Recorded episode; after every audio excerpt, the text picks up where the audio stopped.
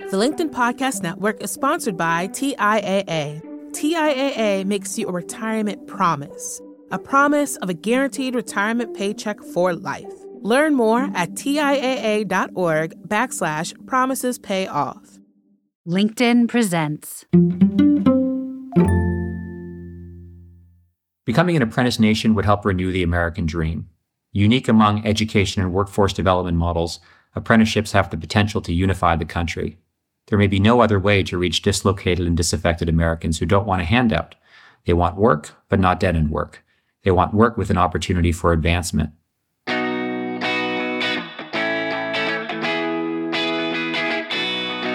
Howdy, listeners. Welcome back to the Next Big Idea Daily a show where we like to ask stimulating questions to spark ideas you may not have thought of, to tweak your brain and pique your curiosity. Today's provocation is this Is college the best route to success? Many of us think it is, but the truth is that rising tuition and a lack of practical skills taught at most four year colleges has left some 40% of American graduates underemployed and debt ridden. And the current system seems to be contributing to a mental health crisis among America's teenagers, as documented in books like Never Enough, Jennifer Breheny Wallace's recent book about toxic achievement culture. So, what can be done? Well, how about a true apprenticeship system, as we see in some other countries? That's the idea championed by Ryan Craig in the new book Apprentice Nation How the Earn and Learn Alternative to Higher Education Will Create a Stronger and Fairer America. Ryan is a managing director at Achieve Partners, a venture capital and private equity firm, and a co founder of Apprenticeships for America, a national nonprofit dedicated to scaling apprenticeships across the U.S. economy. Here he is to share some of his big ideas.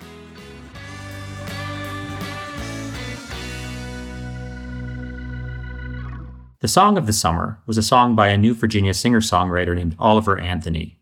Rich Men, north of Richmond, went like this. I've been selling my soul, working all day, overtime hours for bullshit pay. Young men putting themselves six feet in the ground, because all this damn country does is keep on kicking them down. While some try to appropriate it as a conservative anthem, Anthony was very clear. It's not conservative or liberal. This is a song about people on the outside trying to get in, trying to get good jobs, and they just can't. One reason is that college isn't working as well as we'd like. College graduates are increasingly underemployed. About 40% of college grads find themselves underemployed after graduation, which means they earn less and which means that they're likely to be underemployed two years, five years, 10 years later. One reason is that college is continuing to prepare students for the good jobs of the last century, preparing them on cognitive skills, critical thinking skills, communication skills, all of which are important. And back in the 1960s, or 1980s, they were good enough to get jobs like working in the advertising agency profiled in Mad Men or working in the law firm profiled in LA Law. But unfortunately, today, the skills employers are seeking are very digital. Platform skills like Salesforce and Workday, uh, digital skills like cybersecurity and coding.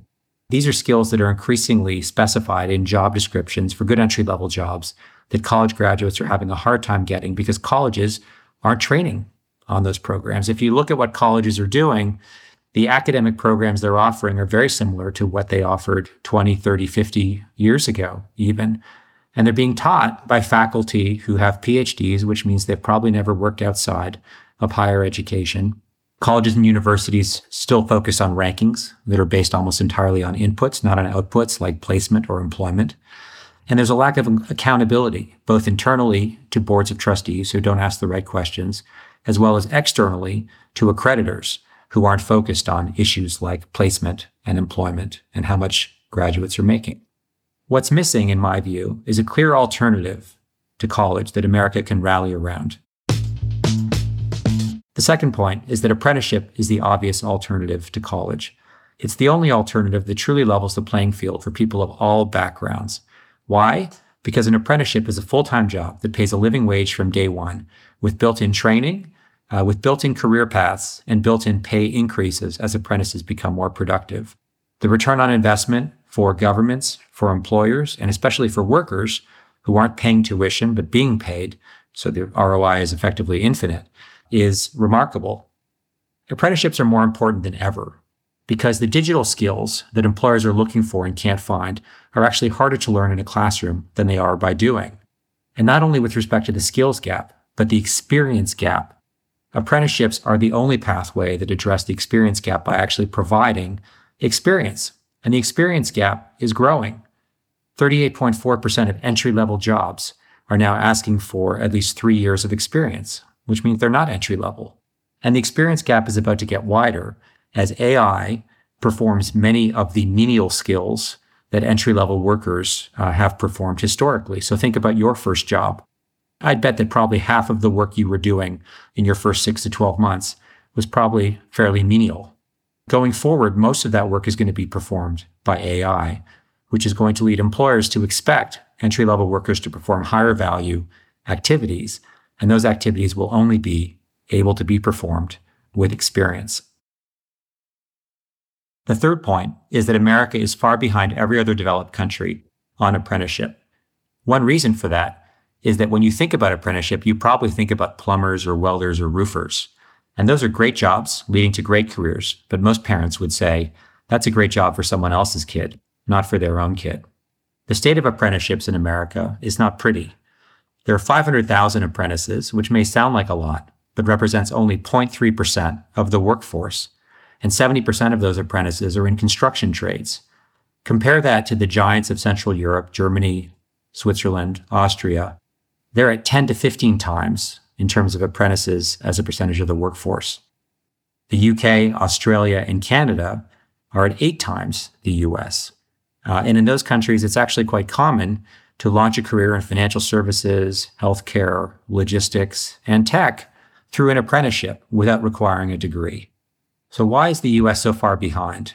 Well, one reason is that launching an apprenticeship program is really hard. What does an employer need to do to launch an apprenticeship program? They need to hire or assign someone to run the program.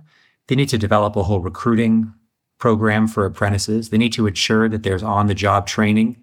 They need to ensure that there's the classroom training component of it, what's called related technical instruction. They need to deliver that. They need to pay for the training. They need to assign and pay mentors. They need to administer the program. They need to register the program with the Department of Labor. And then, most important, they need to be willing to hire and pay apprentices as they become more productive. And for most employers, hiring and paying wages to someone who's not going to be productive for a period of time is anathema. It's not in their DNA.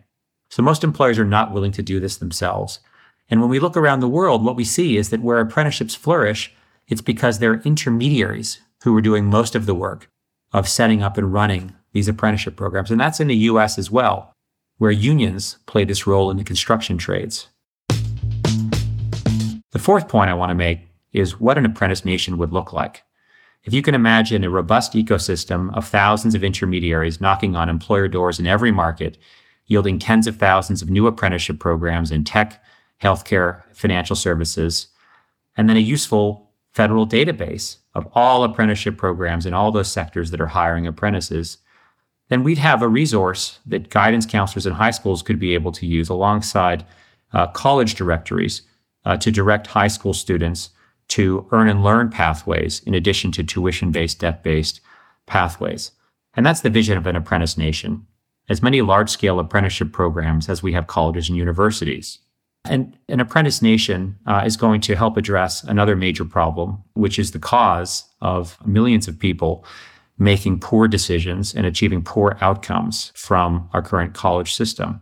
And that's what I call information asymmetry. Colleges know or ought to know what programs are not producing returns for students, but students have no earthly idea, especially young, inexperienced, unemployed, and underemployed job seekers.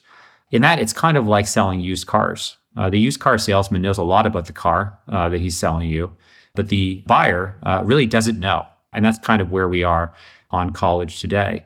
And that's a result of this orthodoxy we have that you go to high school first, then you go to college, and only then do you look for work. A much better pathway would be high school, and then you work a bit, uh, hopefully with an earn and learn pathway, and then you decide uh, which college program uh, you should pursue. And if you did that, You'd gain work experience, you'd gain confidence that you're able to support yourself, you'd gain soft skills, and most important, you'd gain information and insight on your own interests and strengths. And you'd be able to make a better decision about what college program you wanted to apply to. Uh, it'd be more of a fair information fight. Becoming an apprentice nation would help renew the American dream. Unique among education and workforce development models, apprenticeships have the potential to unify the country. There may be no other way to reach dislocated and disaffected Americans who don't want a handout. They want work, but not dead end work. They want work with an opportunity for advancement.